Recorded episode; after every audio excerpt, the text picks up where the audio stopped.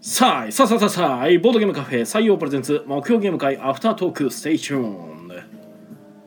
はい、どうも皆さん、こんばんは。こちらは大阪市北区中崎町にあるボードゲームカフェ採用からお届けしている、木曜ゲーム会アフタートーク。司会を務めるのは私、あなたの心のスタートプレイヤー、宮野佳代と。あなたの心の敗北トークンテチロンがお送りいたします。はい、よろしくお願いいたします。お願いします。この配信はボードゲームカフェ採用からお届けしております。はい。はい、ということでお疲れ様でおす。疲れ様です。えー木曜ゲーム会10月の6日303回303ということでね、はい僕の部屋の隣の部屋の番号ですそね。れ言い出したら隣の隣隣の隣の隣とか言い出すからキリないよね。はい。あげくに宮野さんのマンションどんだけ横長いねんってなり出すから。いやだからまあどっかで泊まりますよ。なるほどね。はいまあ。三回か。そうですね。 三丸六ぐらいで止まるかもしれない。はい。もう僕も何回か何何本あるんか知らないで すけど、まあせめて3はあると思うんです。はい。ということでキリがいいですね。ということでゲストの方が来てくれてます。ありがとうございます。はい。えっ、と向こう側にあるボードゲームカフェなんかん前もき聞いた ので、前は疑問前は疑問符がついてました。一応ボードゲームが遊べるえっ、とデリカフェ花のナンシーです。ああああ弁当。ナ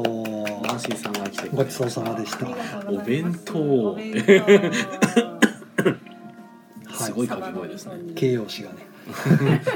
ナンシーさんの形容詞がお弁当を。ナンシーさんが物扱いみたいになってるのはちょっと今。ほんとひどい時お弁当来たって言われるんで。いやーみんな植えてるんですひよ。ど い。もうデリカフェ花さんの営業終了が8時なんでそこから急いで弁当を用意して詰め込んでうちに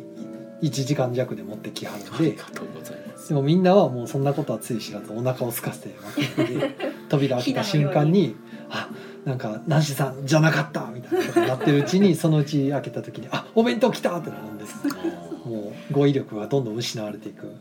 なんか話の流れ的に哲郎さんが言ったわけではないわけですね。うんまあまあ あの水曜ゴイタの時とかねあー結構そういうのが。でなもるほどナンシー私さかんのおと弁当思って扉が開いたから私かと思って違うかった時のがっかりがす違ごいうかったら悲みんしないってがっ言わかれりるする。ナンシおー弁さんと思わ当れじゃないって違うはいねはいはいなるほど。なるとばっちり受ける人がいるっていうほどな。はい、はいまあそれはともそれは置いといてえー、と今回はですね13名の方にお集まりいただきましたありがとうござあいます,、りがとうございます。遊んだゲームが「ウォンテッド・ウォンバット」「グリックス」「アートデッコ」「レーベンヘルツ」ツスターリンクスカイロコンサプションサバンナパークパンピンポンゲームカウントアップ犯人は踊るベルズドブルワードスナイパーイマジンンというわけでね、ははい、い、一瞬一瞬ちょっと変えようとしませんでした今いやいや違うあの一瞬読みあの目が飛んだんですあー読もうと思ったらああれってなっておちょっとフェイン詰まフェインったとかといやいやあの一瞬でそんないろいろ考 えてるわけはいまあなんまあ最初うんいきなり新作っていうねえー、ああ「ウォンテッド・ウォンバット」はい、今度は宮野さんが、えー、とゲームまで出すそうです「ねウォンテッド・ウォンバット」これ間になんか星入れたんですね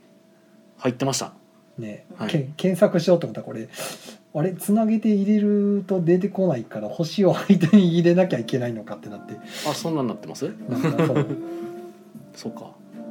出ないのかでもハッシュタでグしかも黒星と星白星が先に検索候補で上がってきがちなんでは黒星かってなってちょっと大変やったんですけど、なるほどうん、まあいいやで、あはい、えー、とそれが遊ばれてましてうんでその後、えー、タクが分かれてアートデックをやりたいっていうリクエストを頂いてたのでうんアートデックのタコとでこあとはもう一つグリックスのタコ、うんまあ、グリックスはですね、まあ、あのアートデックの説明がちょっと時間かかるんでうん先にちょっとこっち説明させてくださいって言ってグリックスを出して、まあ、10分弱でうんさっと説明してただゲームは長いと。ういんうね、時間を稼ぐのに理想的なゲームなんでいやも言うい方だっ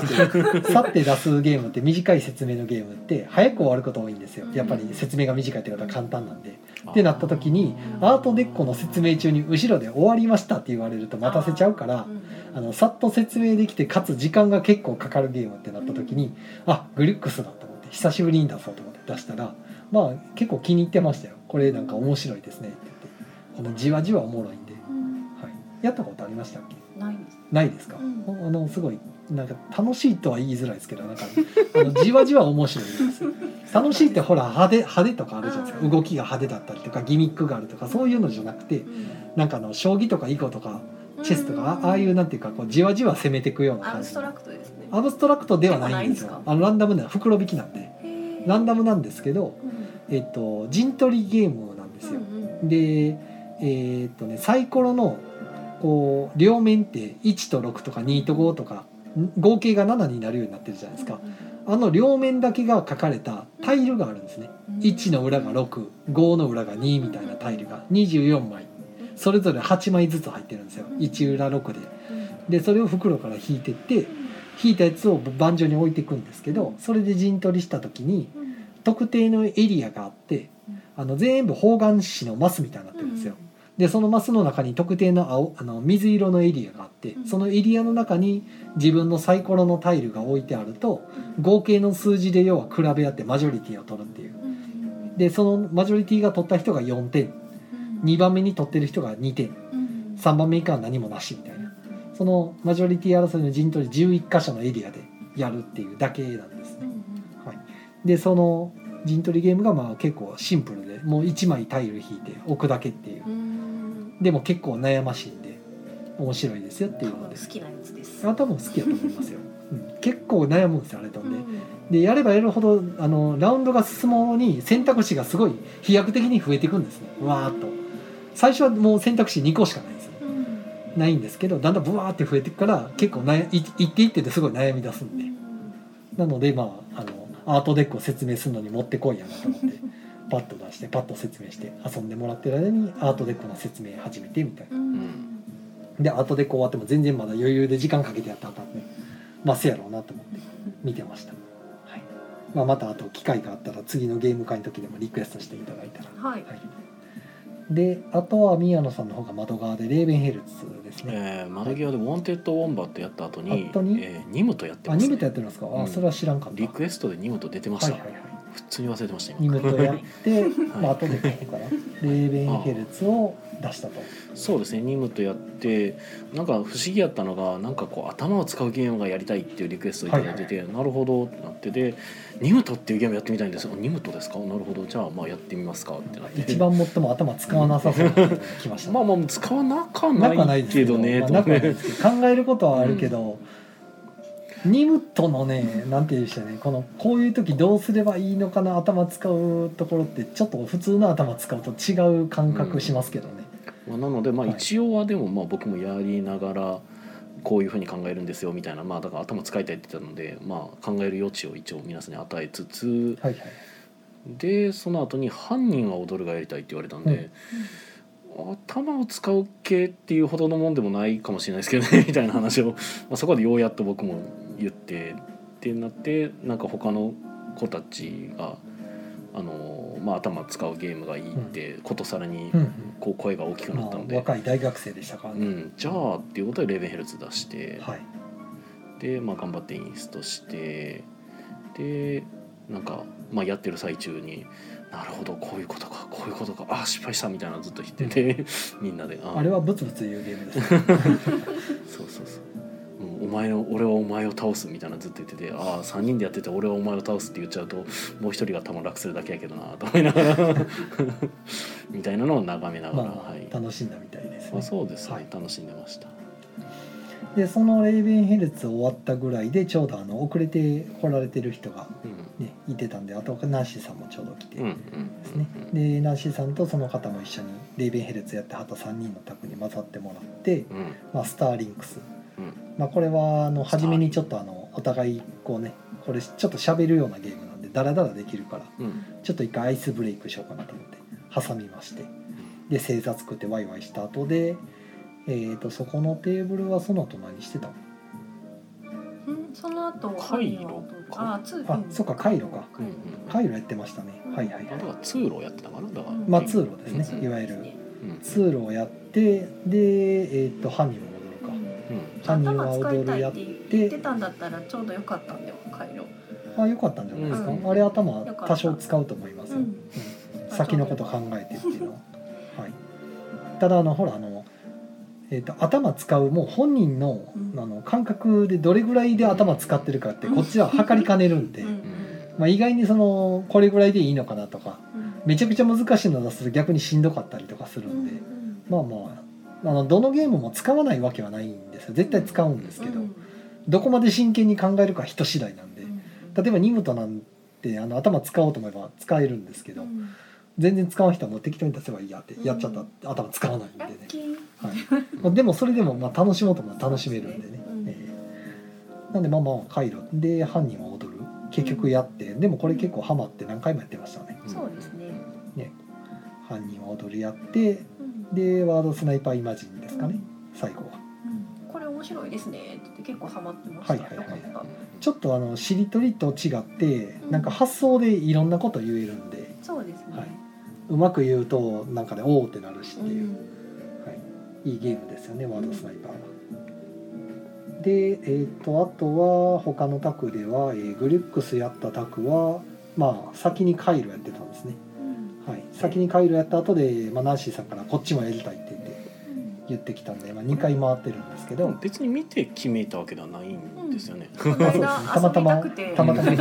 ん。二人じゃちょっとってことたまたま言われなたんででグリュックスとカイロと、えーサバンナパークと、うん。えーあとはベルツか、うんはいってところですね結構やってる数少ないですねこうしてみると。そう。 4つぐらいしか回ってないもんね、うん、ああ、角卓ってこと。うはん、あ、はあ、はだから言ってみれば4時間あるからあ。うん。 1個1時間近くかけてやってるような感じじゃないですか、うんまあ長いやつもありますけど、うん。意外とゆっくりみんなやってたなと思ってうん。そうかい。そんなもんなんじゃない。そんなもんかな、 うんでアートデッコの卓がアートデッコ終わった後、うん。えっとコンサプションもやってたんですけやっどてましたね。あまりの長さに途中でこう競技終了してました、あ、そうなんや。コンサプションはまずあのまずえっ、とうちが今日届いたんですよ、うん。届いたから僕はまだちょっとルール読めてないですって言って、うんお客さんの中にこれもあの朝届いてルール読み込んできたんで大丈夫ですって言ってる人がいてて、うん。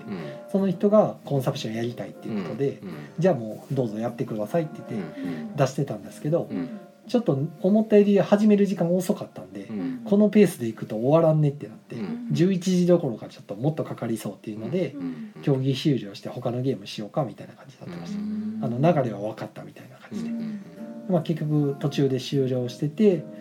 でその後でえっとカウントアップとパンピンポンゲーム、うん。はい、もうちょっと軽いの挟みたいと、うん。うんはい、疲れたんでってことでねあの初心者さんも多いんでやっぱあのルール一気にあれこれ長いの覚えるとしんどいっていう、はいまあ、アートデッコで結構疲れてはったんでうん。であとはドブルやってましたねうん。うん。もうダラダラって感じでうんうん、やってましたね。まあこんなとこですかねゲームはざっくりうん、うんコメント読みましょうか。はいうん、コメント。えー、土さん、こんばんは。こんばんははい、こんばんは。えー、土さんからコンティニューコインあありりががととううごござざいいま。ますあーシーナさんからもいただいてます。こんばんはありがとうごあざりいがとうまごすざ。いますはい、えー、で、はい、椎名さん、こんばんは。で、はい、こんばんは。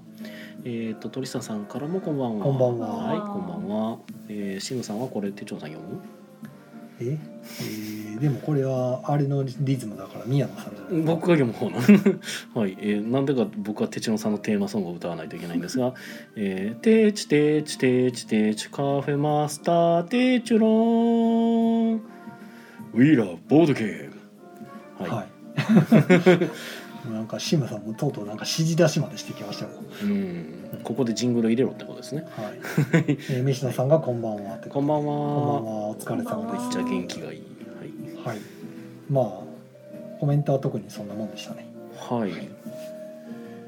すごいうんゲーム会は特に何かあったかなゲーム会はうんそうですね特段特筆することもなくオンバットは出してみてまあよかった感じなんですか反ホー応ンテッド・ウォンバットは、まあ、反応は良かった良かったですがじゃあちょっと若干途中でその人が抜けたりとかっていうのがちああょっと入っちゃってたんでそうなんですねはいはいはいうんまあまあまあでもあの15ちゃんと取って勝った人が出たんでいいうん5を持ってる時に10取って勝ってまおしたすごい、まあ、決まると気持ちいいですよね素晴らしいそんなとこかでもあとはアンシーさん何かありますあ、七書いてないんじゃないですか。さっき七やりましたっあて言ってたけど。 7やってたんですかやってるやってるんですかもうやってるんだったらやってるやん完璧だよね知らんよ僕はニュートの前に7やってるね僕全部のタク全部見切れてないからうね、んはい記憶が飛んでましたねなんかモンテッド・ウォンバットからレーベンヘルツの間がまあカードゲームこれはあれですか普通の7ですかは普通の7ですねで左右にあった7を使って、いはいはいはい、もサうイクナリスマのスなども遊べるんですか。モックしかないですう。ねうんん、モックで遊べるみたいな感じですうねうんん紙に印刷したやつとかねうんうんまあやっぱ実物は綺麗なんでねうんぜひもうちょもうちょっとですからねそうですねなんかすごい反響ありましたけどねうん7めクっリちゃリスツイマスートされてるわやっぱクリスマスっていうだけでちょっとえね、えでリツイートもさることながらの引用数多っと思ってあーみんなコメントつけてほしいって言ってるから、うんあすげえなと思って引用ツイートがわざわざコメンントつけるってなかなかですからうね、んしかもも持ってる人が欲しいって言ってるうんんで、ト クリスマス7はご予約をまあ今いただいてる状態なんですけど、はいなんかあの結構一人で何個も買われる方とかもいて、うんあプレゼント用 まあに多分プレゼント用なんかなと思いながら、うんああ予約数じゃもう結構いってるんですかいやまあまあまあ予約数というか個数かは昨日始まったばっかりなんで、まあ、そそこまでまだ行ってないですけあ、ど、はあはまあでも結構順調そうではあでりすかますね前回超えそうな勢いですかね前回は超えるかな多分やべえな前だか回らそののテチロンさんが言ってる前回が多分前回ではないあんで前々回うん、それはまだいかんと思いますけど あ勢い的な話ですよ勢い1的日目のに勢いでえーどうかな勢い的には微妙なラインですねそうなんですねうん、前々回はあの7の初出の時ですねうんうん7初出の時ほどではないかなどうかな まあまあ順調ですはい、はいえーコメントいただいてますねえっ、とりにょりさん、えー宮野さんまたゲームマに向けて直前ゲーム作るのかしらあー悪い癖ですねいややらないんじゃないかな多分 暇ないしはいえー、飯野さん、えっと1週間炭水化物カットでタンパク質を意識して取るようにしてますもう1週間は続ける予定ダイエットしているわけじゃないんですけどへえなるほどなんやろ日記みたいな内容やまあなるほどですね ダイエットしてるわけじゃないんでしたらなるほどって感じですなるほどすごい炭水化物カットですか炭水化物か僕逆に炭水化物全然取ってなさすぎやったんで頑張って取るようにしてますねほうなんか,、うん、なんか炭水化物を取らなかったら何を食べるんでいすかやいやあの1日でこれだけ取ってねっていうあのアプリでねほうあの管理してるんですけうどん食べたもの記録つけてほうで脂質取らないようにしてうん、ま、あのここまでは取っていいよみたいなのあるからん1日の間にうんで炭水化物も1日で、まあ、280かなんか290ちょっと忘れたけどそれぐらい取ってねみたいになっててはいなんかふ最初付け出した頃大体半分いかないんですよ炭水化物必要量が何を食べてたうんんですか。何を食べてるんですかえご飯以外のものほ基本おかず系とかしか食べてないからうあほう全然炭水化物になるもの食べてなくてほう食べてるけどちょっとなんですよ足りてないっていう全然で多分朝昼晩普通にご飯食べてる人は余裕で足りるんですよほう食べてなさすぎってなったから最近はちゃんと昼ご飯と晩ご飯にほうできるだけご飯を入れるようにしてますうほんならうん足りるようになってきたい今までご飯をあまり食べてなかったってことですかやだから食べても一杯だけとか1 日で、少なほううんおにぎりだけだったり。とかほう全く例えばあの昼ご飯がラーメンでうん夜ご飯があのモスバとかまあパンも炭水化物ですけどうん量的に足りないですよ全然だだかからら。で質が多いんですね。そうそうそして脂質だけやたらあるっていうラーメンは炭水化物ではないいや貨物なんですけど、はいな全然足りてないんですよ取る1日で取れって言われてる量に届かないないんですよそんなに米と米以外のものって炭水化物としての摂取量が変わるもんなんですか米がだって結構 200g とか取ったら結構でかいですよやっぱり米ほうほうほうほうラーメンよりもそういうこともんなんですねへえで結局その挙句に足りなさすぎるから埋め合わせで僕はあのバナナとか食い出したんでほバナナがあの一番効率いいというかうバナナは炭水化物炭水化物おお炭水化物で脂質とかほほぼなしでも加糖がちょっとあるだけなんで、はいはいはいもはうい炭水化物だけ取りたいっていう時にもってこいなんですよあのへーご飯じゃ多す多すぎるとかいう時だったらバナナで1本単位で調整できるじゃないですかはいはいはいはい調整しやすいっていうまあバナナはなんか即栄養になるみたいなのあそうそうは吸収もいいし聞きますね、うん、へ最近おやつにバナナ食ってますえ別に嫌いじゃないしお美味しいしね、はいはいはいはいうん、でもここ最近そんなことバナナ食ってなかったから、まあ、久しぶりにこのバナナ食うなと思いながらうんうんうんう食っんてたりとか割とあのなんか記録つけ出してから食生活がガラッと変わってうんほぼほぼ今まであの昼夜外外食というかうんうんねウーバーか外食かレベルやったんがうん今なんかその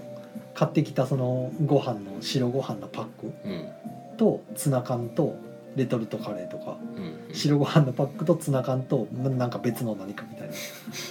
やたらご飯とツナ缶セッ トそうですねなんか今2つが常に固定メンバーもみうたタいンになパってクます質とだから炭水化物がはいではタンパク質も足りてないんでい、ああーはいはいはいツナ缶とかで補ってっていまあ、なうんでかわかんないけどあのうちに必ず常備してあるものも確かにご飯とツナ缶ですそねうそうそういやいいですよあの2つをうんあでツナツ缶ツナ缶は僕はあ水にのノンオイルのうんはあの水に無添加塩ももう何も入ってないあは塩も無添加ほんまにだからツナの水煮缶みたいな感じのあはあはあめちゃくちゃ質素になってます。いやでもカレーかけて食ったら普通に食えるんでうんうんあのツナカレーじゃんみたいなあーでカレーは脂質あるんですけどうん言ってみれば唐揚げとかに比べて全然ないんで、うんほんでツナ缶とご飯だけやから逆に脂質が足りなさすぎるぐらいでうんカレーだけやったら、うん、うんっていう感じになってますねなるだほかどら2食のうち1食はそれみたいなうんで残りの1食がもうちょっとなんか足したり引いたりまあ下手したら両方カレーのこともありますなるほど足したり引いたりしてるわけですけどねなんかそのでちょうどその1日取る量に合わせるようにうまくはあはあ取るのがちょっとゲームっぽくて楽しいなと思ってうんそうですねなんかバナナで調整しようみたいなうんとうかんうんあのタンパク質足らん時はまあプロテイン飲むかみたいなとかはいはいはいはいで三条婆さんがなんかプロテイン勧められたけどうんあのラジオで言うてたんがあのサラダチキン食ってるって言っはいはいてコンビニで売ってるやつうんはいはいあれも似たようなもんでうんでプロテインより腹腹に入るから膨れるって言ってサラダチキンからないえすごいしょっぱい。あれねあの塩はね塩分とかあるじゃないですかうだんからあの辺はあんま気にしてないのかなと思っあて三十ー五うんあーそれよりもあの空腹を満たしたいんじゃないかなって僕も一時期そのなんかサラダチキンなよく食ってました食べるあったんですけどなんかちょっとそこがすげえ気になり始めちゃってうんなんかしょっぱい塩 分がね結構ねうんあのそれはそれで別の病気が来るんだよねうんすごい多分むくむと思いますよう。ん水が排出されにくくなるんで。うんで僕はサラダチキンは分かってるんですけどうんうん単にあのそれまで食べ出すとお腹しんどいから別にそこまでいらんっていううんうん食べる量が純粋に減ってるんでなんかうんうんもうちご飯とツツナでいいやみたいな、まあ、し質素といえば質す素ごでいすスけトどイックな メニューになってるあんまり気にしないですかねそう逆にだから久しぶりにこの間あの火曜日の休みにうんナンシーさんとあのなんかナンシーさんが美味しい焼肉屋さんあるんですよとか言ってうん言ったんで天満のところに行きましょうって言って一緒に歩いて食べに行ったんですけど焼肉屋と言いつつローストビーフ弁当やったんですけどほうなんか久しぶりにローストビーフみたいなことはめっちゃうまいなと思って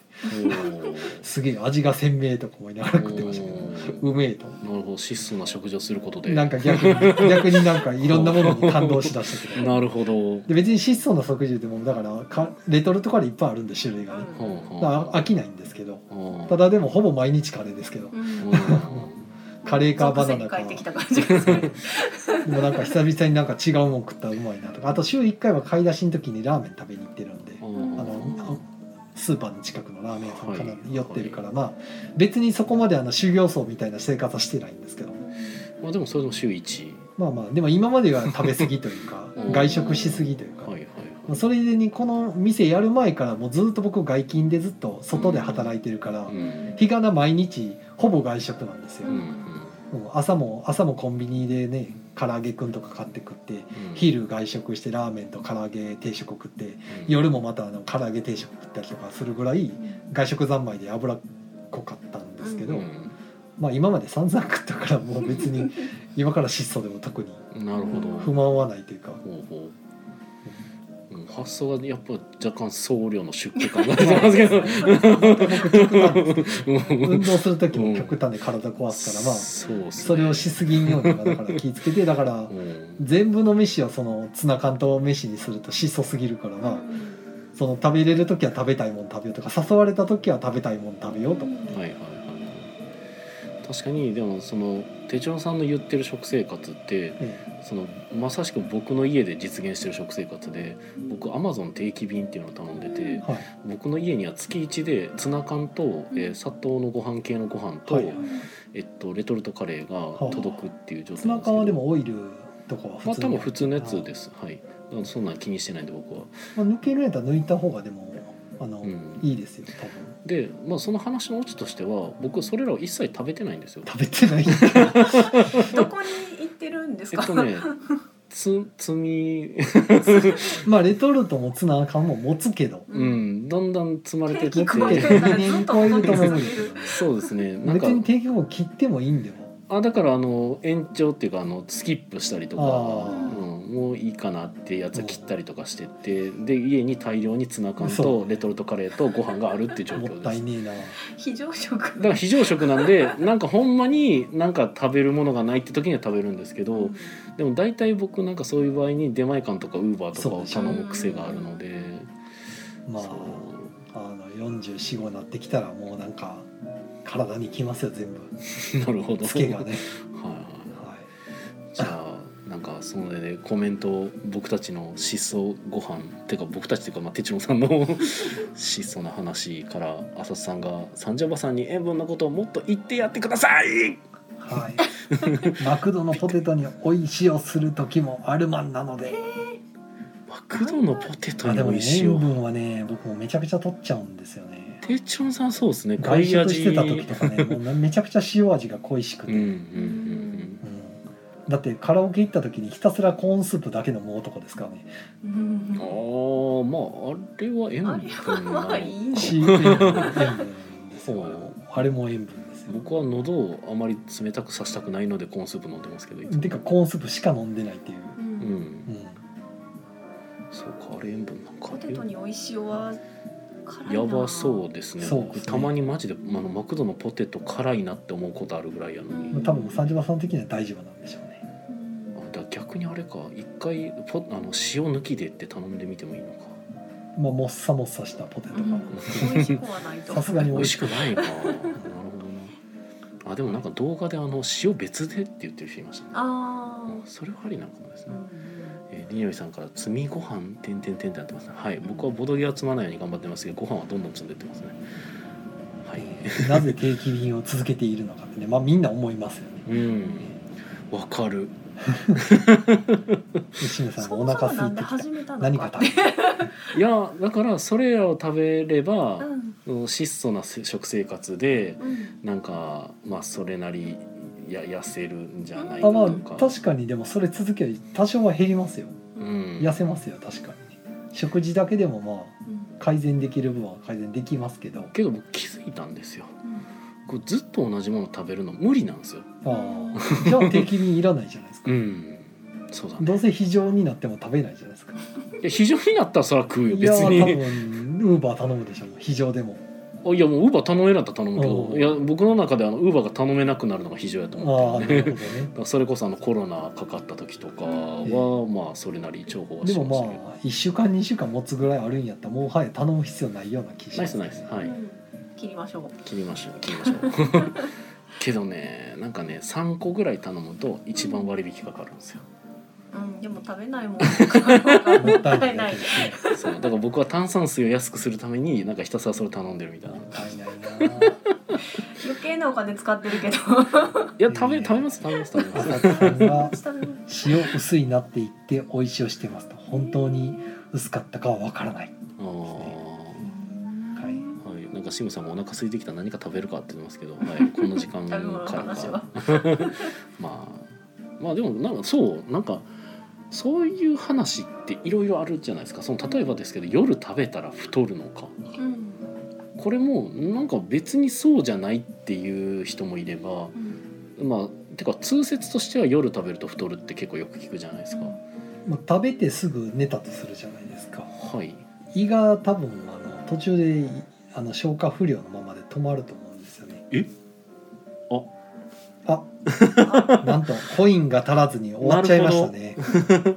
はい あれてっきり僕も延長されるものだと思ってたあらーコンティニューコインが1枚足りなかったですコンねティニューコインがはいまさかのでしたねえこれどうするはいもう一回やるあ終わったーってみんなコメントして終わってますね えっとやっとくもう一回始めますかもう一回始めることは一応できないけどはいじゃあじゃもうあ 一回ツイキャス珍しやっとくく三三百三点五。かはいえー、ね木曜ゲーム会303.5回アフタートーク始まります。さあいささささあいでん木曜ゲでーんム会でででででん強制コンティニューされましたねはいえーと、まさかのコンティニューコインが1枚足りてなかったということに僕らが全く気づいてなかったのこれでおごりですよねもう完全に僕たちあの延長されるものだと思い切ってたというねいや俺は何も考えてなかったあそうのですかでもまあ これ今まで皆様うのんね時間を普通に見てなかったありがたみをないがしろにしてた結果がこれですよまあそうですね確かにねそこそうはですねよね無駄にしてたわけで すすよまない、ね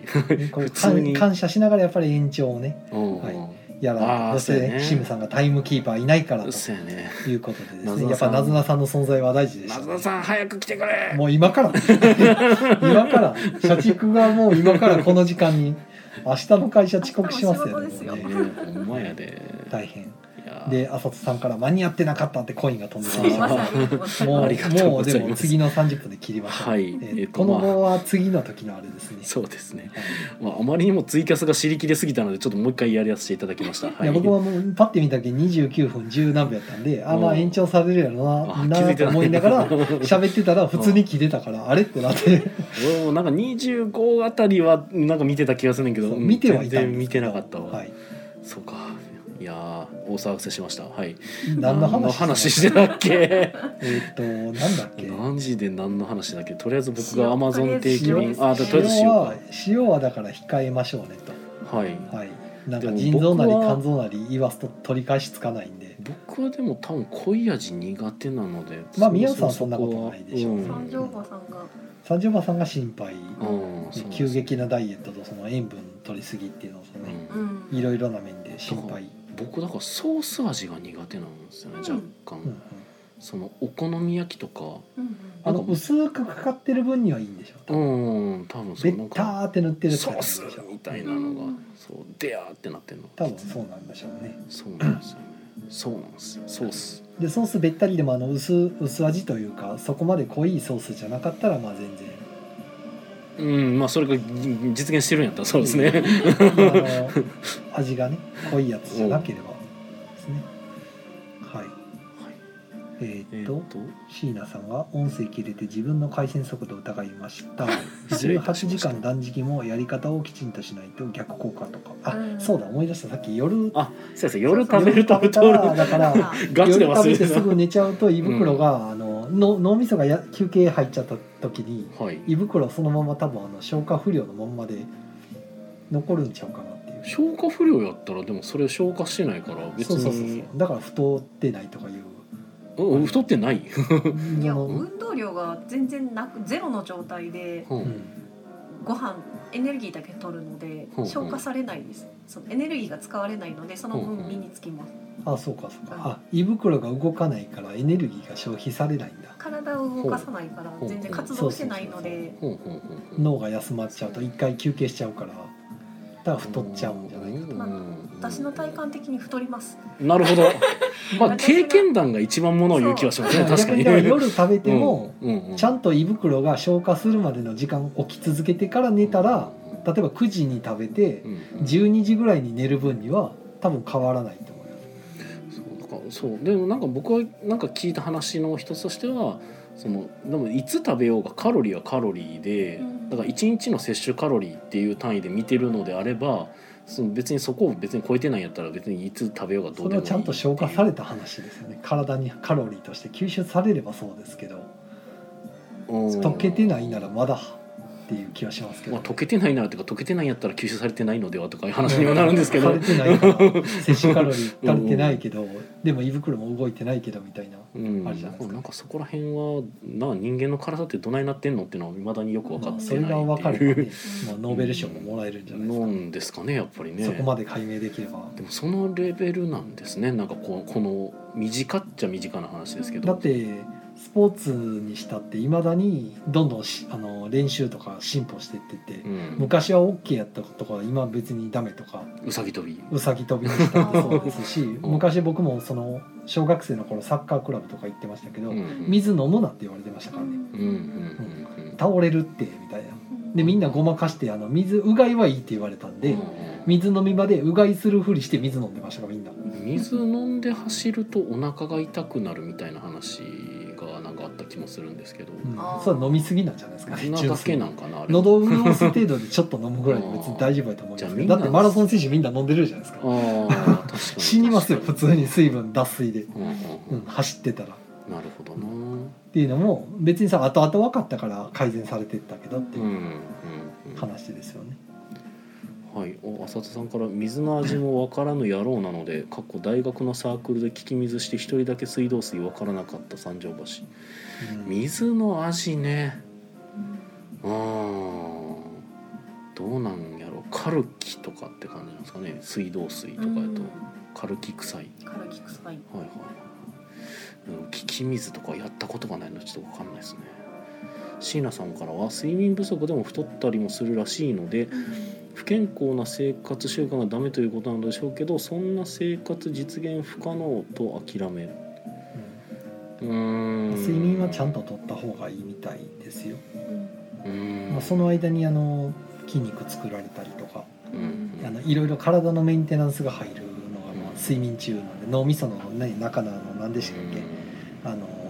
老廃物溜まった老廃物もなんか寝てる間に洗い流してうん新しくするらしいんで睡眠不足だとその洗い流されないからどんどん老廃物溜まってってうんだんだん記憶が朦朧としてきたりもう眠くてなんかね,、うんねあのまあ、眠れない人もいるんでしょうけどうんあの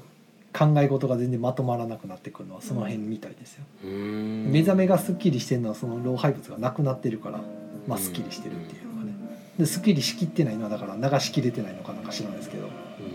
るほどそんな物理的な現象が起こってる脳のみたい中ですで脳起この中ってでいる寝てる間になんほかうその老から脳みそから出てきてる老廃物を全部流してるらしいですよなんか脳ねみそからの CT かなんかでその見たほうほらうそういう風な動きしてるっていうへえ研究で分かったみたいな脳みそが新陳代謝を行っているという寝てる間にするみたいへなえあのまあメンテナンスですねだかほらうもうほうほう体休めてる時に完全にそのメンテナンスをするっていう脳の老廃物、まあ、古い細胞とかなのかな、だからなんかなんか別の方の実験とかでほうもうずっと寝ずにほうどこまで起きてたらなんか正常保ってられるかみたあいなんかよく聞のくねそれ、うんでやっぱおかしくなってくって言って、うんずっと起きてたらもう1週間ぐらい起きてるとなんかやばいらしいもうとなんかだから考えがまとまらなくなるん聞きでしょうますねねどんどん溜まってくみたいでなるほど記憶の整理を寝てる間にするのでそれもそれもだから一うん日うんうんの起きたことをリフレッシュしてそっうてそいうリうフのレッシュっすているうのはなんか聞きますねよそうくそうそのれをだから寝なかったらもうどんどんあの混濁してってダメになってくるんで定着しないとかだからへー寝た方がいいっていう、へうんもうね、眠くなかろうがとりあえず寝ろみたいなーうんあと脳を萎縮するんで寝ないと寝ないと。うん突然死は起きます睡眠はした方がいいですよっていう、うんまあ、どんな動物も睡眠はするんでうんうんうんめちゃくちゃ大事ですよっていう話ですねうんはい、シムさんからは睡眠不足はまずいけど睡眠が浅いと効果薄いので深く寝る深く寝る練習もした方がまあそうですね深く寝る練習って何、どうやってするんでしょ うねうん、だからねレム睡眠とロンノンレム睡眠ってあるんでしょうけどほうほうほうほ僕も眠りがなんか若干浅いんでうほうほうすぐ目が覚めちゃうしおーなんかいあんまりたっぷり寝れないうんで起きて早く朝早く起きたらなんか23時間してから眠くなってきてまたうんうんうん寝たいって思いながらとかうんうんうんでも大体一日中、ね、眠ーと思いながらずっと動いてるんで、まあうん多分ちゃんと寝れてないんだと思いますうんうんうんうんあえーなんかいっぱいコメントが来てますねつっちーさんからはえっ、と3日間うん貫徹実験をしたことあります最後はトイレで座った後にブラックアウト仕掛けたので寝ましたけど実験か実体実や ばないるほど。はい、えー、浅津さんから、えー幼少期から不眠がちマンなので、えー来世はのび太くんになりたい。うんうんえーりにょりさんからはアプリで深い睡眠計測してくれありるますねアップルウォッチだもうけ一ど。回継続してたことあるんですけどうんなんか深い睡眠がなんか1%とかそうなんであー寝てなさすぎやろみたいな朝だから一応寝てはいるんですけど時間6時間7時間寝てるんですけどその間に深くなったのがほぼゼロみたいなずっと浅いまんまみたいなスリープマイスターっていうアプリを入れたことはありましたね。それは別にアップルウォッチとか必要なくて、その iPhone に入れて、で iPhone をまあ自分の寝てる横に置く。うんうんでどうも振動感知をしてるようでんなんかそれでなんかいろいろ調べてくれてるみたいなんですけど、なんか割と僕普通に寝てるっぽい数値が出てるんですけどでも全然寝れてる気がしないというのがあって、聞いてるのやら聞いてないのやらただそアップルウォのッチとかだとあの血管から見るからもうちょっと正確ですよ、なのかもですねただスリーブマイスターに関してはあのいびきの録音みたいなのがあって、はいはいあれはでもあのすごい勢いで録音しててすごいと思って僕はいびきをかいているんだなとってことは多分うまくあの酸素が脳に送られてない可能性があるんでうん眠れてないんやと思いますですかね うんでもなんか深い睡眠をとってるらしいんですけどね何なんでしょうねあれはい、えー、りにょりさんからは私は5時間寝て深い睡眠2時間くらいかなめっちゃがっつりですねはあまあ普通ぐらいって感じなんかななんかレム睡眠ノンレム睡眠って1時間半とかなんかうん2時間とかでしたっけ、周期、まあ90分ぐらいの周期うんらしいですうね、んうん、まあこれもまたずっと研究進むと変わるんでしょうけど、うーんもうなんか現時点ではみたいな感じになっちゃいますもんねそうナンシーさんの帰宅の気配が、そう そう哲郎さんもうちょっと早い時間寝た方がいいもう早く寝ると早く目覚めるんですよどうしてだから例えば10ただたまに11時閉店した時うんに片付けがもう事前に終わってたからって早く帰るんですよ11時半ぐらいで家帰ってた時たまにあるんですけど、うんですぐ寝るじゃないですか、うん5時半ぐらいに寝てるんですよ、うんえでも寝れてますねうん全然それがだから寝れてあるれだから、ね、朝時間は寝てるんですようんうん毎日6時間はきっちり目覚めるんですよ6時間で目が覚めるんですようんでずっと眠たいんですよその後やっぱ遅いのずーっと眠たいんですよ6時間で目覚めてるなるほどね。そうそうおそう酒でございますはい、ナンシーさんお疲れ様です。だから2時頃にね。寝ても8時に目覚めるみたいな、全然ボードゲームの話しないけどえ、はいい、やさっきゲーム会の話してましたよはい、ナンシーさんからゲームの話全然しないラジオだなっていう指摘を受けました。ガヤラジよりはしてるよ他のとこ出さない。 はい。えーっと、あさとさんからですね、えっと、布団入っても3時間ぐらい寝つけないとか普通なんですよね。だから最近は仕事が休みの前日に薬のお世話になったりします。あー薬飲んだことないんですよねああ、僕僕もまああのな睡い眠です導け入ど。剤とかそういうやつ、はいあの寝つきが良くなるやつとうかいまん、、未だに飲んだことないまあ一応睡眠外来っていうのがあるんですよね。ななんかねうん、まあ行ってみるのもいいのかもなとは思いながら一回、はいまあ、浅津さんとかはもうあの行かれててそういう状況なのかもしれないですけどねはいはいはいやっぱお医者さんが必要なぐらいやっぱねいろんな人が悩みを抱えてるのかなっていう感じなんですがでも僕はのび太くんだったんですよね昔こう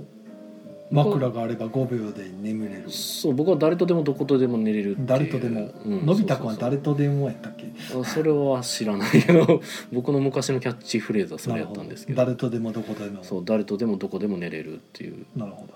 やつやったのがもう最近はもう別に誰とでもどこでも寝れるんですがなんか睡眠の質が良くないような気配を感じているミヤさんは寝る前によって、まあ、横になってる時とかにスマホ見たりするんですか例えば寝つけないからっていうのうでーんついスマホ見たりとか寝つけなくてスマホを見るはない、ないですかうん、もう寝るってなったらもう何も見ないでもうずっと布団にこもる眠たいってなって寝るあー眠たいってなったらすぐ寝れる、多分それなりに寝れると思いますはあはあはただ起きた時しんどい感じはしますねあうーんあとなんか妙な時間に起きたりすることもあります多分眠たいってなるまで起きてる続けてんのはしんどいんですかね。のかどうかが分かあんのないですきね要は寝る時間がこう周期になってないとか、それはあるかもしれないですね例えばその毎日夜12時になったらもう寝る準備をするというか寝るっていうふうにいやあのはしてないですはしてないんですよね、はい眠たいと思うまでは寝ないっていうそうなったらもう眠たいと思っててもたまに無視することもありあますーその辺がだからあの安定してないっていうのが理由なんじそゃうなないですか、ね、のかなあとは漫画を読んでたりすると眠気がなくなることもありますねあー習慣づけて例えばもう何時には寝るみたいなのを決めて、うんまあ、最初はうまくいかないと思うんですけどうん習慣にしてしまえばなんかその時間になったら自然と眠くなってくるようにうんなるんじゃないですかねなるほどなわかんないですけどあまりにだからその寝る時間と起きる時間が不安定すぎて、でもたまに徹夜とかするからなまあ、それはあるでしょうけどね、うんいやーなかなか、はいおえっ、とコメント来てますね浅田さんから寝る体力はないのかもしれない老化あーでもそれ昔からっていう話だったんですか その時は別に老化ではなかったのではと思いますがなんか原因があるのかもですねはい、えー椎名さんからしばらく前から帰宅夕飯起きてるつもりが寝落ち過去気絶えー変な時間に起きて二度寝しても不調が続いてますとうん皆さん寝不足ですねなんか寝落ちは良くないらしいですけどねなんかあそうなんや、気絶らしいんでえー僕寝落ちから目覚めるとめっちゃスッキリするんですよね、ほうん、あ寝落ちしてたみたいなうほうほうああそれはなんか一瞬寝るだけで調子が良くなるとかはある気はしますけどそれは単純にまあもしかしたらその寝落ちする時は深い眠りに一気にいってるのかもしれないですけどかもしれないですねわかめんっないちゃスッキリするんですよねあれまあなんかでも基本的にはなんか、まあ、お風呂で寝るのとかもみたいな話も聞きますけどなんかお風呂で寝るのはあれは寝落ちじっていうか気絶してる、あああの血がのぼせてきてとかですかまたう別ん、にってことなのか血な行が良くなってとかそれもなんか聞きかじったような話だあからーヒートショックって言ってもあれもありますけど、うんなんかね俗説ばっかりで何が正解なのかってわかんないですね分かんないし人によってもまた違うのかもだし分かんねえな浅田さんから1日が24時間じゃなくて26時間27時間サイクルで生きてる感じなんですよねだからどんどんずれていく人社会で生きているのに向いてないあーただ僕浅田さんと三条子さんについて、まあ、基本的に言えるというかあの思ってることが一つあってうんめちゃくちゃ夜型の生活してんなと思ずっと思ってましたそうですねうんまあそれが固定化されてると別にいいのかもしれないなとは思いながらもどうなんでしょうね生活習慣っていう話なんかだから不規則な生活リズムだとまあずれてるよくんじゃないです良か、くないのかな、まあ僕らもそうなんですけどまあまあ確かにねいやそれがねあの小学生の時からずっとねそうですって言われれば、まあ、また別なんかなっていう気はしますけどうんなんかうちのいいつからかこうなってるっていうのやったら多分せい習慣が変わってるからといううちの親父なんかも割となんか変な生真面目というかなんかうんなんだでしょう昔かたぎというか、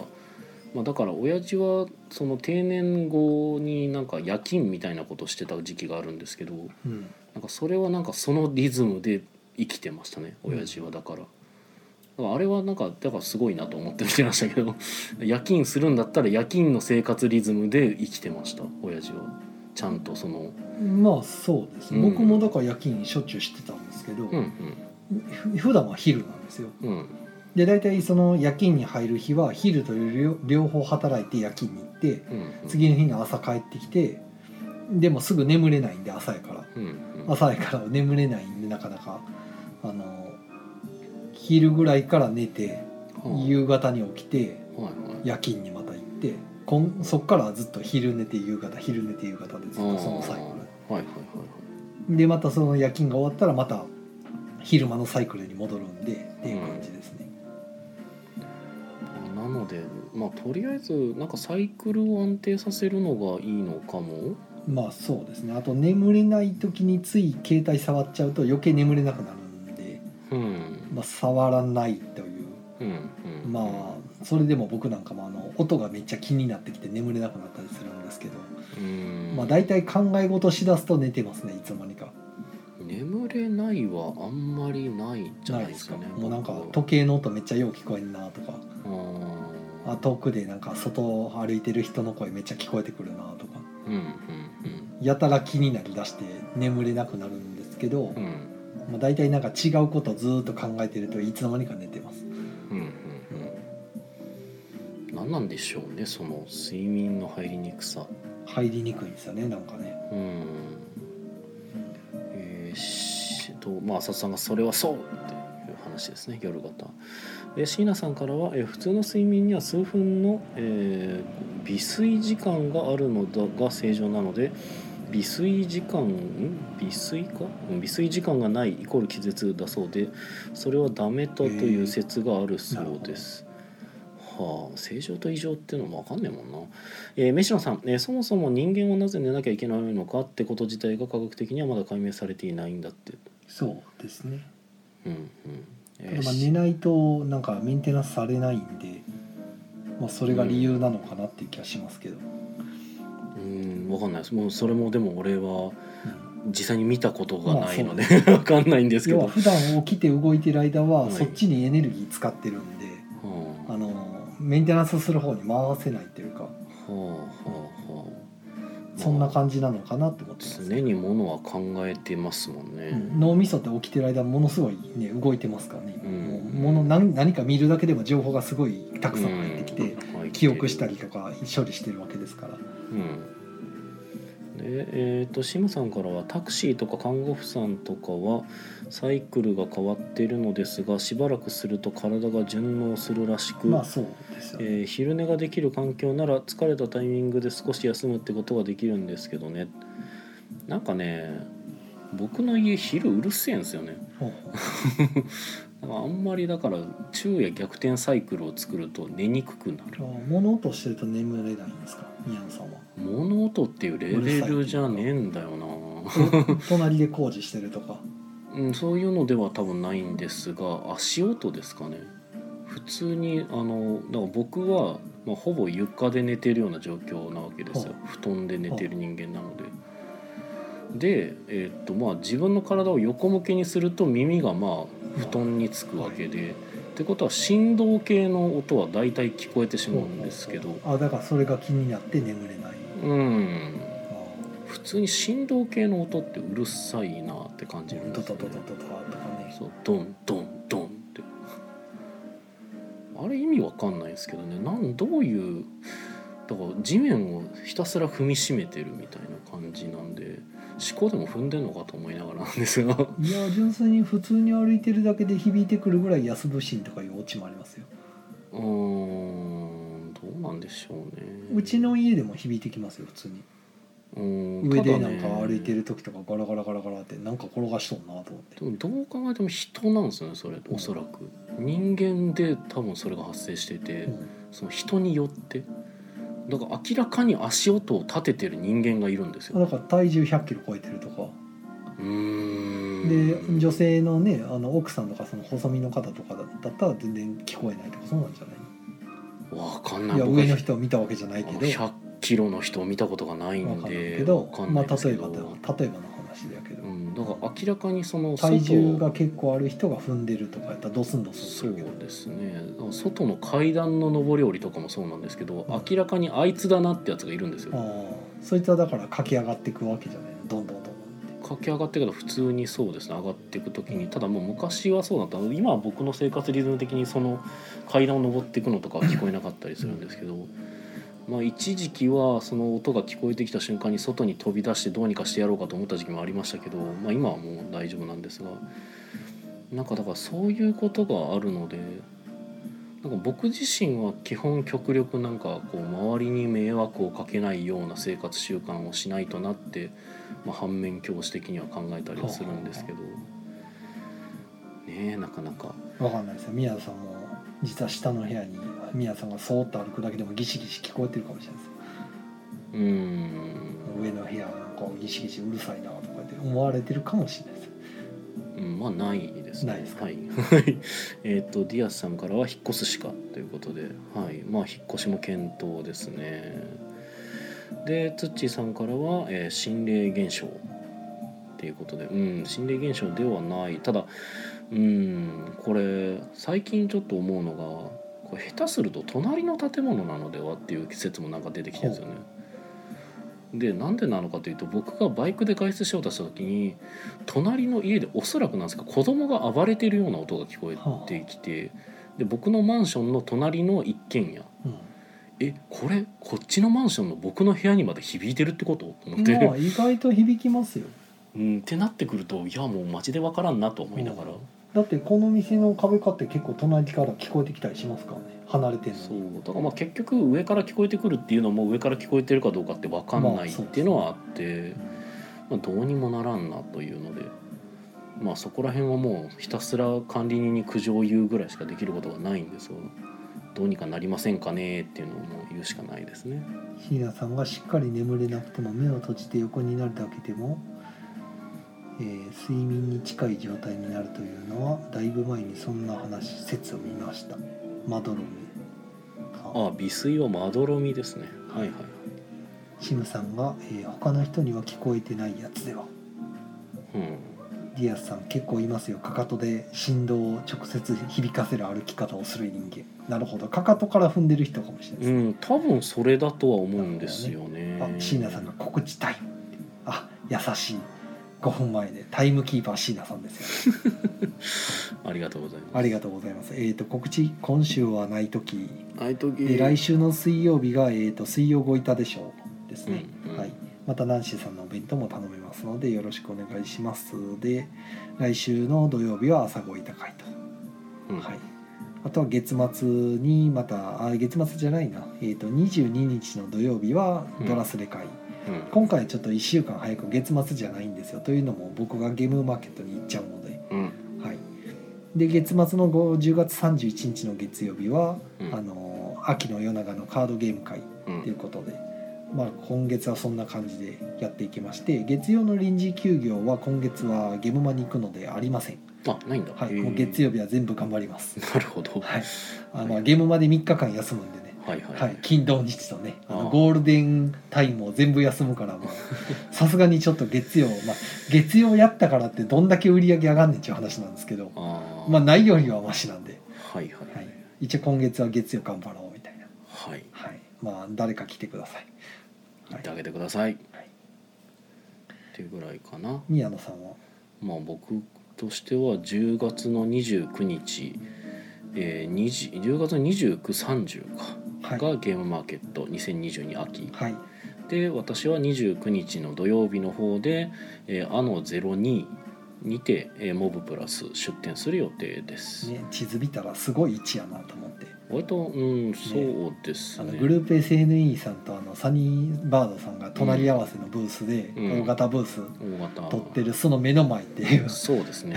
でしかも横並びに大阪連中がひたすそらうずらっ並てんでると並んでいてっうていうねで向かいにも確かあのちょっと大きなブースがあったと思うんですけどはあはだから大体大型ブースと大型ブースの角っちょの囲まれてるところにあるからあうんってことは結構な人が流れてくるんではみたいな場所ですよねああそこ、ーなのかねだからあそこで行列作ると大変なことになるんちゃうかなと思うんですけど止めちゃうっていうか流うれんをうんちょっと怖っと思ったんですけどねなるほどどういう動線になるのかちょっとまだ読めないでですけど列をどこに伸ばせばいいのこれみたいなうん、ただ前みたいになんか変に L 字に曲がったりだとかっていうのはないんだなという印象、うんていうか前よりでかくなってる小さくなってるなんか広くなってるんですか広くなってるのかあれ前の、 まあ、僕行ってた時の秋の方がやりやすかったですけどねあの後ろガラガラで端っこの方ってあーいうのが壁さのやつね壁はさいはいですごいその行列も作りやすい場所で、まあまあまあ確かうんにちょうどやりやすかったんですけど今回えこれどないしたらいいのって思いましたねうんうんうんうん列ができる時にどう言ったらいいんやろうと思ってこっちに並べて言ってもどっちに並んでも遮りそうやなと思ってまあ、7の初出の時は確かに行列できそうな勢いが多少ありましたけど、まあ、前回はねそうでもなかったんですか前回はそうでもないですよあまばらな感じでまばらというかまあでもひっきりなしではありましたけどあー常に人が途切れない怖いというか割と動線上にあったっていうのもあるんですよね。なるほどなはい、だから今回だからぶぶちょっと見ましたけどなんか前ってあのなんか横長のやつになんかクロワッサンみたいになんかあの下下がついてるみたいなというかなんかあのもっとその L 字に曲がってるのが左右に入ってたみたいなイメージがあるんですけどはあれじゃなくなったんだなとあ、思おってーそうですねだからあの L 字に曲がってる方から出るとわざわざあの中央の入り口から入らないといけないといあーう地獄みたいなのをなくなった仕様がなくなったように見えるんですけどってことは小さくなったってことって思ったんですけどなんか大きくなったっていう説を確かこの間見た気がして、うんん大きなったはずなんかその話してましたよね大きくなったって、えどういうことみたいなのが謎ですそう僕の中ではあのゲームはどういう状況なのかちょっと今すごい謎なんです椎が名さんがゲームまで哲郎さんにご挨拶できたら嬉しいです多分僕はあの挙動ってると思うんで、はい、はい、あまり気を悪くしないでねあのゼロにモブプラスにいてくれるそうです。はい、ということで、はいえーそれでは、えーアフタートークポッドキャストでもやってるよ。それでは皆さん良い夢を見てください。おやすみなさおやすーいみなさはいということで、まあ、まさかのラジオ2回で そ終うでわすりね。ましたねはい、ツイキャスの配信が2回に分かれました。いやなんかそういやコメントもらってたんですよね そうなの。ほいやあのもらってたというかねだいぶ前なんですけどう、星香さん星香さん、はいはいはい、はい、大阪のボードゲームカフェ採用さんの木曜ゲーム会アフタートーク第300回拝聴と300回の時のほ感うほ想うがほねうほう。見落としてたみたいおでう僕「いいね」押してたんですけど、おうはい、えー急に中藤さんとプレプレの話が出てきてびっくりと、うん中藤さんがおすすめしたゲームを即ポチされたそうで、ごうんガヤラジリスナーとしては嬉しい誇うんうん、誇らしい限りということでねありがとうございますプレプレプレフルプレイス、うん、はい僕が言うと多分あの舌 が回らない僕がマウント取り回る時と回らない時とあるんで、はいプレフルプレイスね。いやー僕も宮野さんぐらいちょっとこうねあのくるくる回るようにしたいんですいけどやでもね僕も結構危う危ういですよ、ね、これをどう鍛えたらそれができるのかがよくわからないんですよねこの滑舌というあか、ー、はい、あのでも僕いい方なのかわかんないです流けど、ね、流暢にしゃべるああほうほうほ最近特になんかね、うん、リア流量リア流量が言いにくい、うリャリュリョリャリュリョはいはいはいすごくなんか言いにくい、うんでも言言いにくいのは確かに言いにくいですからね僕はだからちょいちょい言ってますけどブラジル人のミラクルビラ配りとかブラジル人のミラクルビラ配りはを言えるゆっくり言える、ああビラクブラジル人のミラクルビラ配りっていうとこもなんか、うん、僕多分ね言えてる言えてんのかこれ うんなんかうってなっちゃうんですよなんか練習してるんですか家でその練時よ習いやそういうのはしてないですよあなるのほあただあのひたすら木曜ゲーム会アフタートークの始まりのトークをしたりはしてましたどほうほうほうほうだからあのあれですねあのこの間なんかやった月末月曜月月ゲーム会ああ月末月曜月月ゲーム会はいアフタートーク結を言えなかったのでそれは練習し ました構頑張るんですねそういううのんそれはなんとなくこう今まで木曜ゲーム会アフタートークはなんか意識せずに言えてたのなでるほど同じ要領で言えないかなと思ってやってみてましただからさあいささささあい、えー月末月曜月月ゲーム会アフタートークステイチューンどうもどうも皆さんこんばんはこちらは大阪市北区中崎町にあるボードゲームカフェ採用からお届けしているも、えー月末月曜月月ゲーム会アフタートークあすごい練習してる練習したんですけど今木曜が出そうになりましたねやっすぱごいですねやっぱ伊達に慣れです300ね回やってるとねもう習慣化してま す出ねちゃうん ですよね出ますよそれは出ますよだから木曜ゲーム会の最初の工場に関してはもうほぼ完璧に絶対に言えるんですけ どそれに関してはもう自信があるというよりかもう自動で出てくるぐらいの感じなんですけどそうですねなんかそこは多少スキルなのかもしれないだから僕はいつも言ってるあの生きるのに特に必要のないスキルは大体できるようになっていきますっていう、なはい、僕の強みみたいな弱みみたいなよくわかんないところですけどあーでも最近あれなんか今日も若い人がああ来てくれてゲましたーム会ねに来てくれててねはいもともとなんかえっと採用に来たことがあってうんうんゲーム会に1回参加してみたら思いほか良かったから友達も連れてまた参加みたいいなましたみたいなねねはい大学生の方が言ってましたいねらっしゃっててもう一人別の方で1人で参加されてた方が、はいまあ、前2人で遊びに来た時にゲーム会のことを言ってはったんうんうでんちょっと思い切って来てみましたっていうこうんとうんで、うん来られてた方と、まあ、結局その4人が同じ宅でずっと遊んでたんですけど、うんうん最後すごいなんか年齢が近いんかしてうん仲良くなってて、うなんか店の外で LINE 交換までしてたんで、うんうん、すげえなと思って みんな手軽にこう交換するんだなと思って。若者はなんかそんな感じみたいですねもう僕そんな友達いないですからその手軽な LINE 交換してる人って、 ああねお店の関係でその常連さんとこの何人かと交換してたりはしますけはいど、はいはいはいそのどっか遊びに行ってその なんでしょうね知らん人と遊んだ時にうんうん「ちょっと LINE 交換しましょう」って言われたことないですよ、あーまあおっさんっていうのもありますけどねはいはいはいまあおっさんには言わんわなと思ってそうなのかな分からんけど僕なんか SNS めっちゃ聞かれたことありますけどあすごいじゃないですか皆さん持ってるなめっちゃ聞くなと思って 今こんな感じなんかと思って全然ないですね僕はねうん僕も全然聞かん 知りとうとも思わんなまあまあ知りたいとは思わないですけど言われたこともないなと思ってあーまあ僕はちょっとねまあいろいろやってるんで まあそんなまあ言われたいのかと言われたらまあ別にでしょ別にで僕はあの何でしょうアプリのバッジ許せないマンなんで、はいはいはいはいはいあのバッジはあらゆるバッジは全部解除してあ言ってま見したてねきたい気になるんですよすご、はいいはいはいはい多分ねもともとやってた仕事でそのうん電話がだったらすぐ取らなきゃいけないとか、うんうんあの緊急の対応とかいろいろやってたせいではいはいなんかバッジとかそういうなんか見なあかんものがついてると、うん見なあかんの方っていう気になってしまうんです、あーだからねいまだにあの朝っぱらにかかってくる予約の電話とかもつい取ってしまうんですよ、ん営業時間関係なくうんうんうんなんか取ってまうんですよねもまあだかでらもお客にとってはありがたいんでしうょうすごい気になってしまうん でまあ知らん結局その人と LINE で仮に繋がってねなんか送ってきたら多分律儀に返事しようとするから、はいはいまあ、面倒くさいなと思ってそれはいやー僕平気で一日返さんからいやーだから Twitter とか僕返事早いじゃな いですかう、んはいまあ見れてない時は遅いんですけど、はいはい基本早く返しちゃうんで、あうんなんかねそう気になっちゃうんですよどうしても。ー返事考える時間が欲しいみたいあなの宿題残すすと忘れてしまうからもう片付けときたいっていうすぐ忘れるんですよねそれを、もう僕はバッジに関してはもう何もかも諦めてるので、ねすごいですね、はいい、や無理やわ僕の iPhone のバッジはもう4桁全然ザラですかそら、の4桁全部消したから、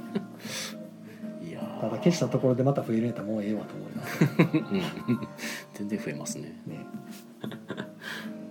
はいだまって毎日迷惑メールのフォルダ空にしてますからねああーしなくてもいいのにあの30日経てば自動的に削除されるにもかかわらずあーわざわざ確認しに行ってあの全部消すっていう 迷惑メールは逆に来ないっすねただ迷惑メールの文明がちょっとおもろいですけどね毎回なんあかーあの手この手でね僕確かに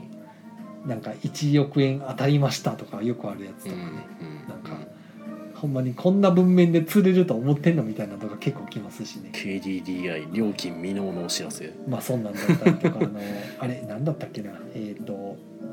れソフ「トまバンクのるです」で「まるの件どうなりましたか連絡ください」って言って連絡先書いてないやつとかね、ううんうんんこれどういう釣りなんやろうと思ってい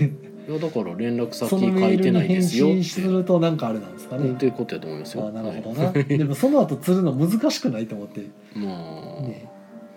なんか一時期ねなんかもう怪文書みたいなのがよく出回ってましたけどねそうそうなんかそれでなんかこうバズらせてはあはあはあみたいなのがあったみたいですけどなんかおなんかね夫をなんか夫をなんか何かに殺されましたみたいあなー文のやつとかな んあか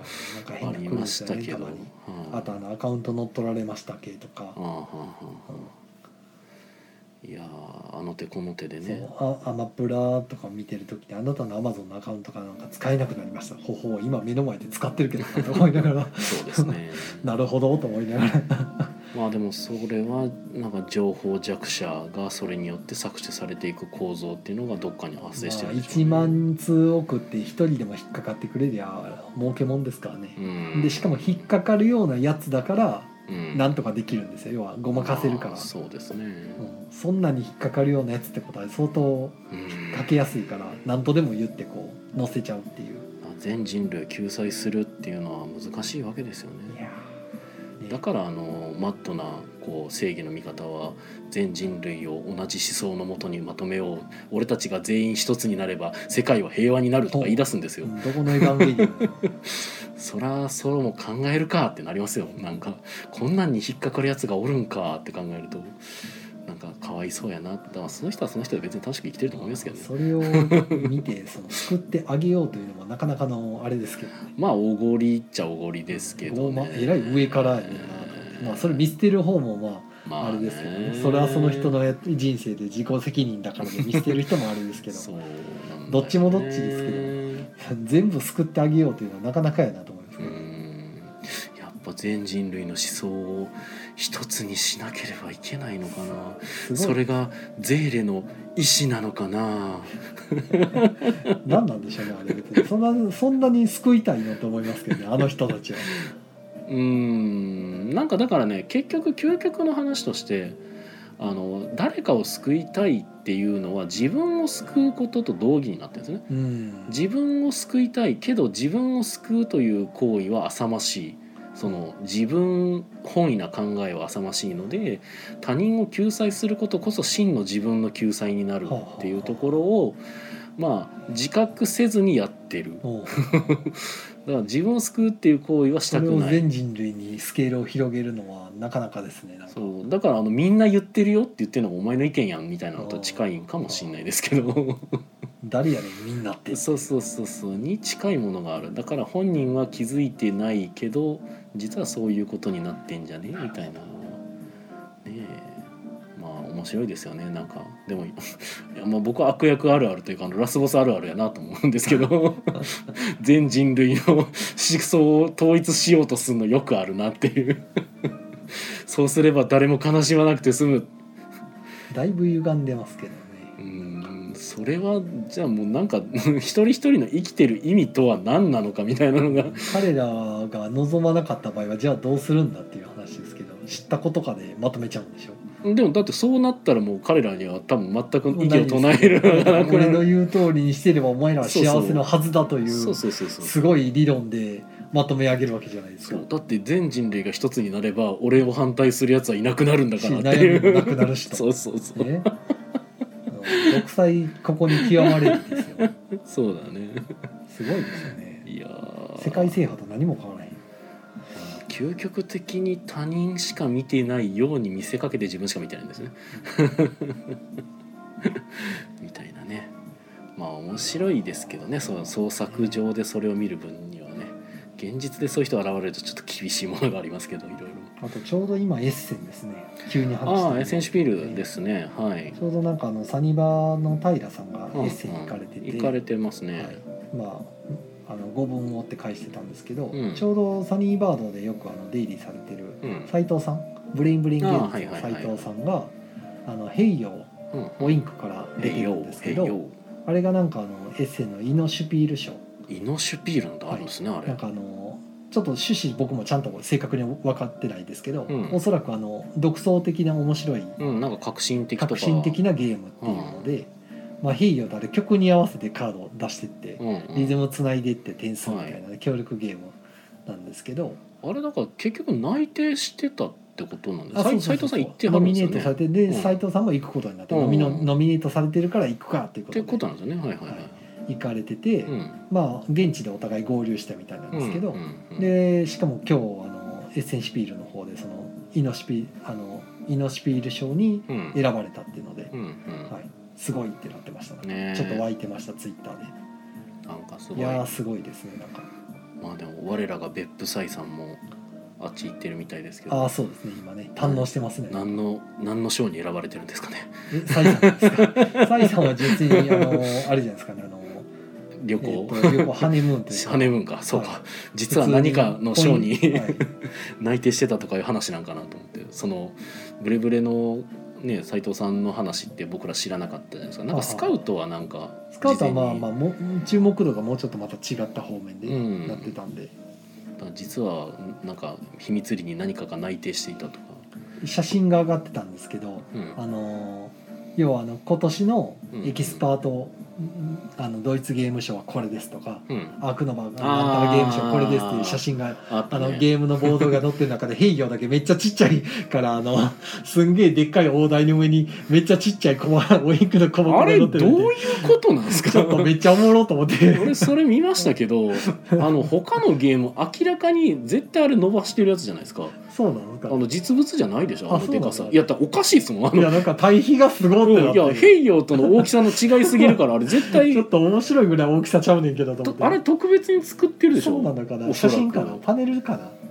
パネルなのかその特別に大きい箱作それっにしてたら平る洋かちっちゃすぎんと思って、うんいやだから平洋はあれ多分普通のサイズなんですそよあうれ見えへんやんと思っそてうだから他のはなんかそういうのを事前に用意してたまのかあ、な逆に笑いをを誘ってんのかなと思って、まイイノシピールだからこうまあまあまあうんまあこんなまあでもオインクは確かに海外から見たら小型で素晴らしいゲームみたいなのが評価されてるんかもですかねまあそれでいいんかもやけどまあいいことですねなんなんやあれとは思いましたけど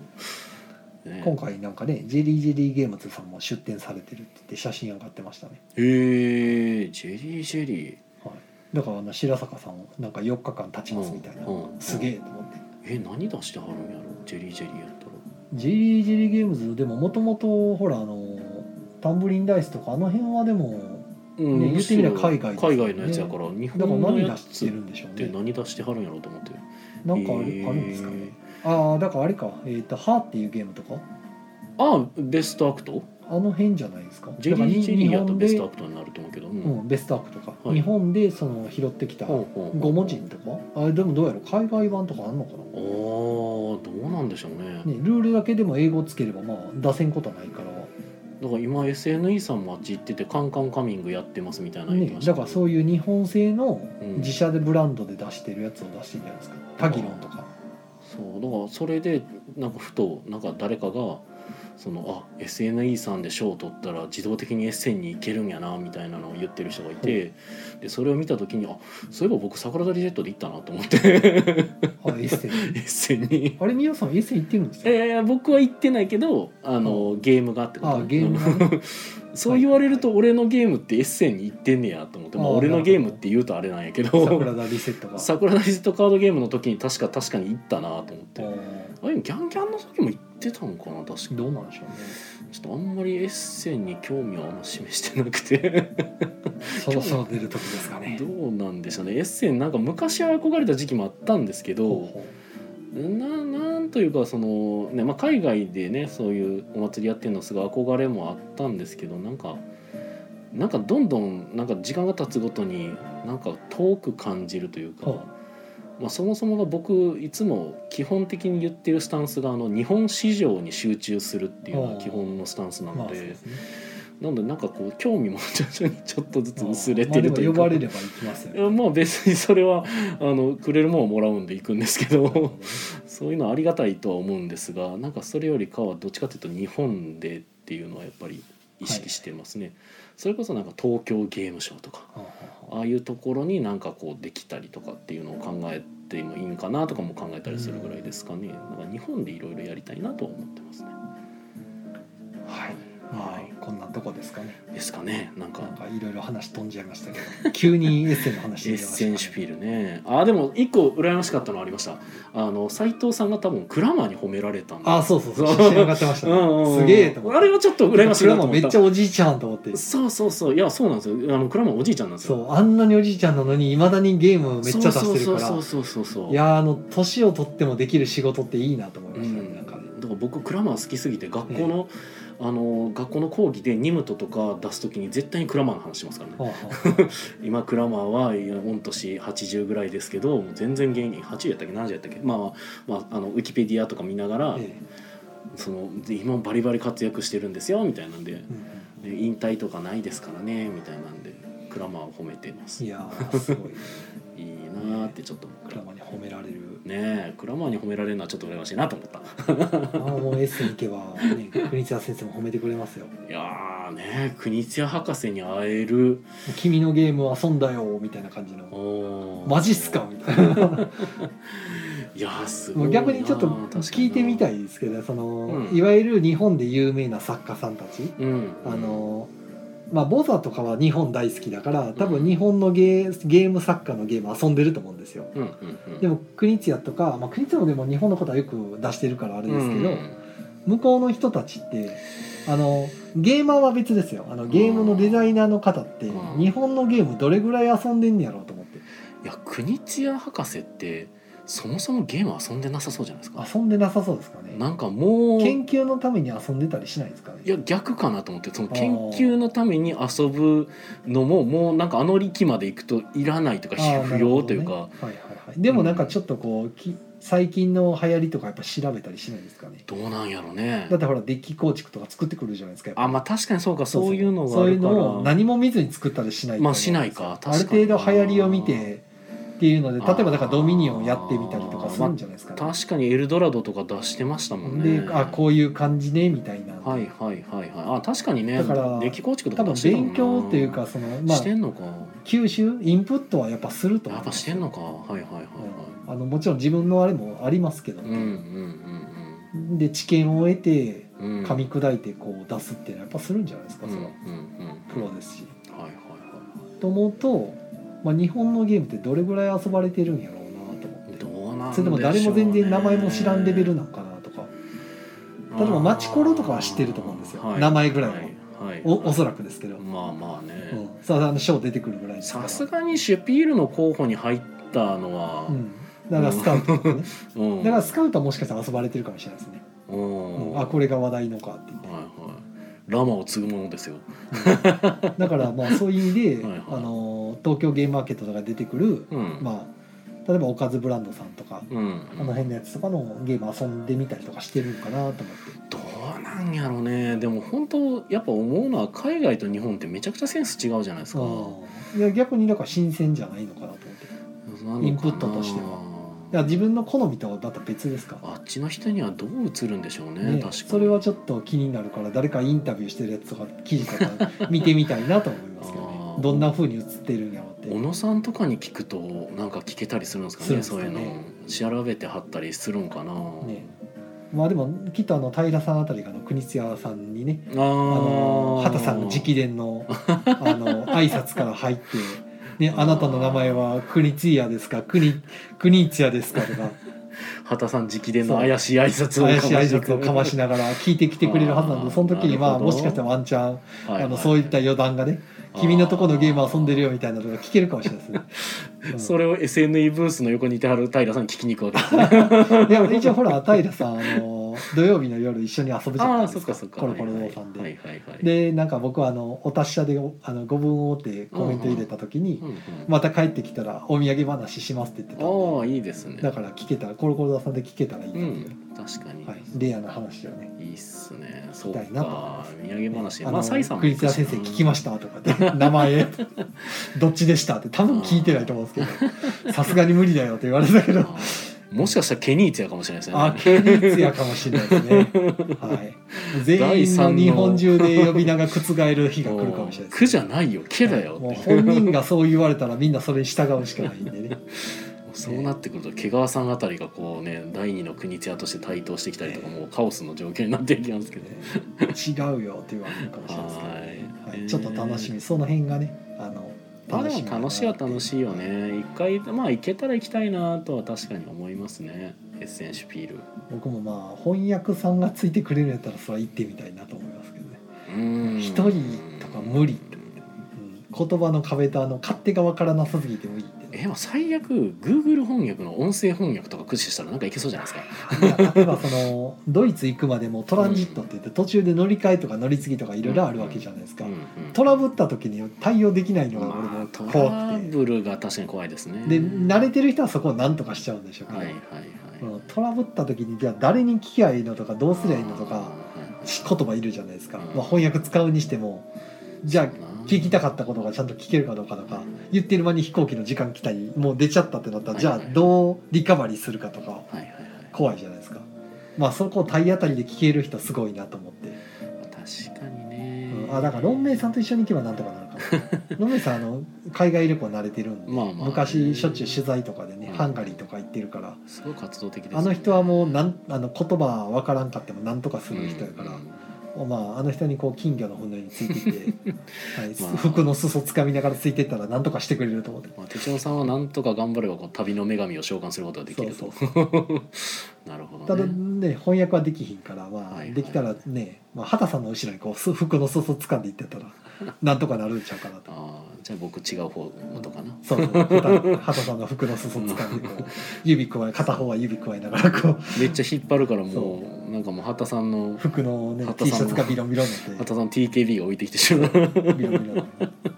ていやーまあでもなんか本当なんかね海外でゲーム文化って結構違うんで、ええだから個人的にフランスのセンスとか結構面白いなと思って見てるから、行くだけでも相当なインプットになると思いますよちょっと興味はあるんですあとお店とか見るだけでも、うんこんな風に陳列しててとかうんうん、実際に着てる人らこんなになんか手軽に買ってくんやとかなんかサイさんなんかが確かあれ見に行ってましたよねあの完成するんか言われてて完成することになる桜田ファミリアかはいとかね僕モン・サン・ミッシェル見に行きたいんですよねほうほうフランスのはずですけどあの潮が満ちたり引いたりして、うあの行けたり行けなくなったりするやつほうほうほうほうモン・サン・ミッシェルとかね、まあ、海外に行ってみたいです行けるもんならうん僕も安全なら行ってみたいですうんだいぶ僕は条件つけますけど最悪もうなんか身一つで行っても割となんとかなるやろって思皆っさちんゃなうんけとどかしそうな気しますね、うんうん、いやなん多分なんとかな全然なんとかなってないけどなんかとりあえずギリギリ帰ってくるぐらいの感じはありそうですね、うん、いや宮野さんそれ全然なんとかなってないですよって言われながら帰ってきそうですようん多分全裸で帰ってくるとかいう可能性全然ありますから葉っぱ一枚あればいいそうそう僕なんか僕人とちょっと政府の境界若干違うので強制的に帰還させられてる感じで帰ってくる可能性がが若干前科一つ増えてる可能性とか なるほどねはい一応前科は今ゼロですけどね一応まあそんなとこですかねはい、はいまあかなりのヨタ話にはなりましたけど